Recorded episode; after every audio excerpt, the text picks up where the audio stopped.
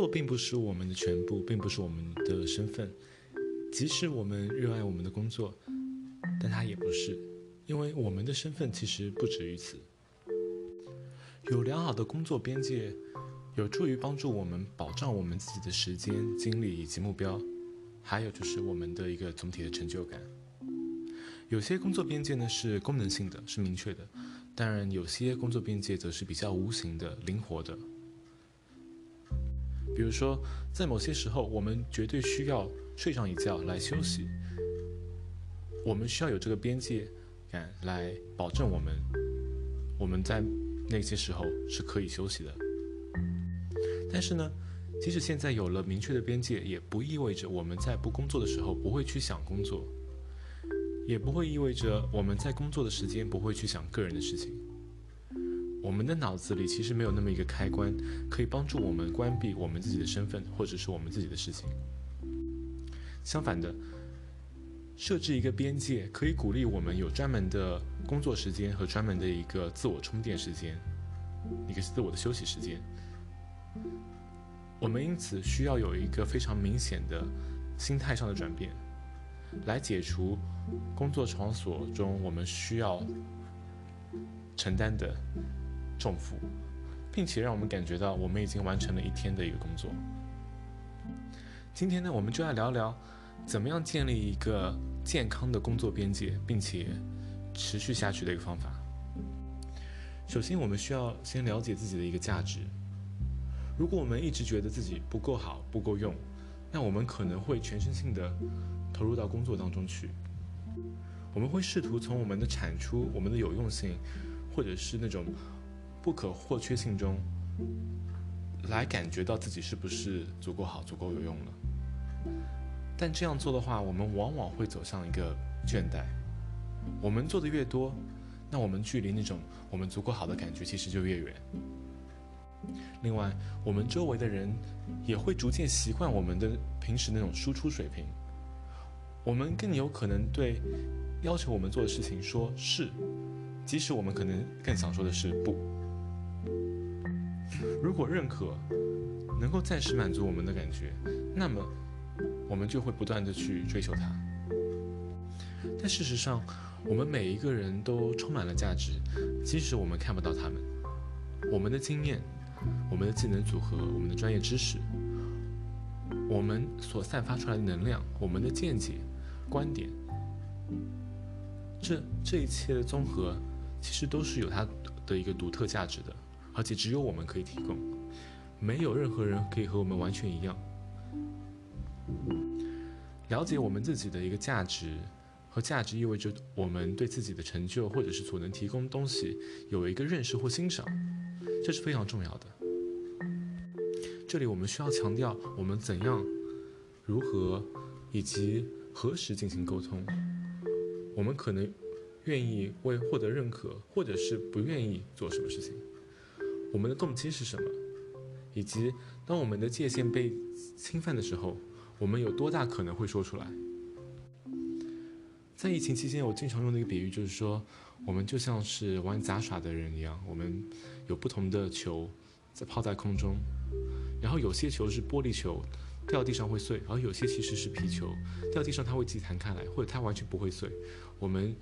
有这个选择权，选择什么时候加一个球，什么时候减少一个球。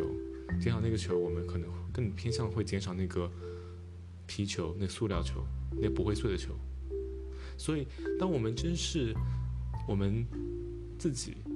的时间的时候，我们经历的时候，或者是我们嗯技能、专业知识的时候。我们就会对我们所承担的工作，以及我们很乐意放弃的那个球，对他们的态度会更加特别一些。第二个可以帮助我们设定明确的工作边界的技巧是，变得清楚和简洁，clear and concise。当一开始一场我们想要维护边界的对话时候，我们有的时候会让这种歉意戛然而止。我们可能会说：“哦。”对不起，打扰你了。但是我想知道谁谁谁的一个最新或者是什么什么的一个最新的情况，或者啊，我不想成为一个麻烦，但是我可以跟你谈一谈弹性时间吗？但不幸的是，道歉会让我们听起来，在没有任何人还提出任何意见的时候，就做好了不的准准备。这些道歉冲淡了我们的信息，让我们的信息变得没有那么清晰。而当我们诚实的、清晰的沟通的时候，我们就不会在我们的意图以及我们的意义背后留下任何的不确定性，而这会为他人打开一扇门，让他们也能这么做，意味着他们不会被困在试图解释刚刚说过的话。我经常对我的学生或者是对我的呃 intern 说：“It's okay to assert our boundaries. It's okay to change our minds.”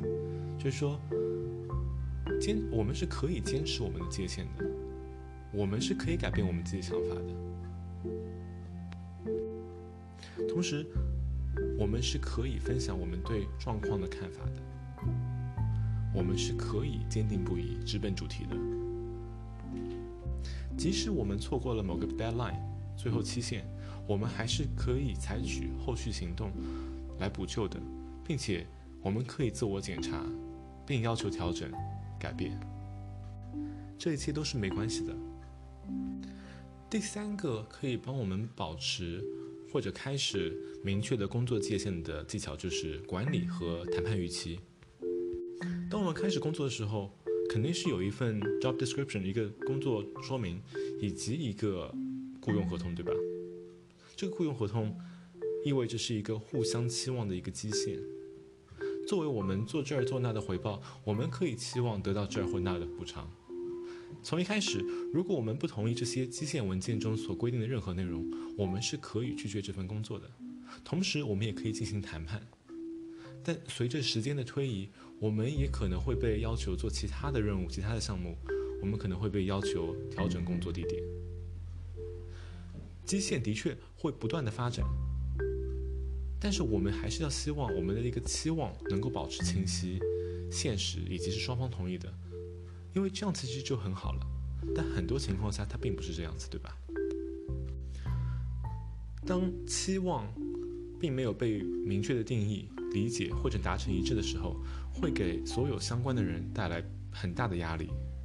这时候呢，管理这个期望值就变得非常重要了。因为当期望值没有得到满足的时候，往往会产生一些后果，而我们也会感受到这些后果所带来的威胁。而第四个可以帮助你建立明确的工作界限的技巧是确定你的不可谈判因素。Non-negotiables。我们所做的每一个工作决定，大多都涉及到后果和妥协。如果我们被要求加班，那就会在其他地方发生权衡，因为我们不可能同时身处两个地方。如果我们没有意识到什么是权衡，那我们可能没有考虑到我们所需要放弃的东西。当我们有时间和空间来权衡我们在工作上可能会做出。决定所带来影响的时候，预先写好一个不可商量的清单是非常有帮助的。如果我们对加班说是，那么我们对什么说了不呢？甚至我们在说是什么？也许加班让我们远离了我们的亲人、我们朋友之间的一个相处，但它可能可以帮助我们攒钱付首付。也许我们的一个不可商量的事情就是每天需要喝入一定量的水，这意味着我们需要在时间安排里面考虑到喝水的时间，对吧？这听起来非常的简单，但是我们很多人，包括我，I'm guilty of it，会闷头工作一整天，然后当我们准备啊停止工作的时候，才发现啊自己头很疼。可能完全就是因为缺水，或者是完全没有从电脑屏幕上面休息过，或者完全没有任何休息。还有一些不可商量的因素，可以包括，比如说我完全完全不会想要错过我孩子的家长会，或者是我孩子的呃学校演出工活动，或者是我孩子生病的时候照顾他们，甚至可能就是一个我有一个读书会，我有一个长期坚持的和朋友的一个羽毛球的一个俱乐部。或者是我完全不想错过的一个支持小组，这些都是你需要发现的不可商量的因素，或者说，这个不可商量的因素还可以是我们关于沟通的方法。可能我们完全不希望同事通过 WhatsApp、微信或者其他社交媒体与我们联系，因为我们更偏向于和亲密的朋友或家人使用这些交交流方式。创建一个不可谈判的因素的清单，可以帮助我们发现什么对我们来说是重要的。我们可以从中创建沟通以及协商边界。来支持和保护我们的一个优先事项。我有差不多一周的时间是完全是远程工作的。远程工作其实也是需要边界的，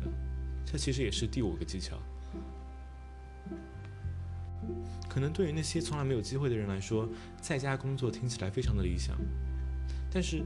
正如我们很多人所了解到的一样，他有他自己独特的一系列的边界问题。在家工作可能需要解决的方面包括一系列全新的可能可以分心的方法。我们需要做的更自律。我们必须要创造新的离开家去呼吸户外新鲜空气的理由。当我们总在一个工作地点的时候，我们需要更加了解什么时候应该完全放下工作。当我们在远程工作的时候，有的时候我们的工作干扰其实会变得更多，因为我们最终会通过电子邮件啊、Slack 或其他的办公平台收到更多的信息和问题。远程工作意味着我们需要提高我们的一个自我意识，在工作和非工作的时间，给自己留出空间来。我们需要与同事进行比较仔细的一个对话，来确保我们的界限能够得到理解和尊重。第六个可以帮助我们建立和保持良好的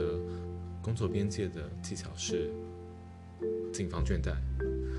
我在之前的播客也聊过很多，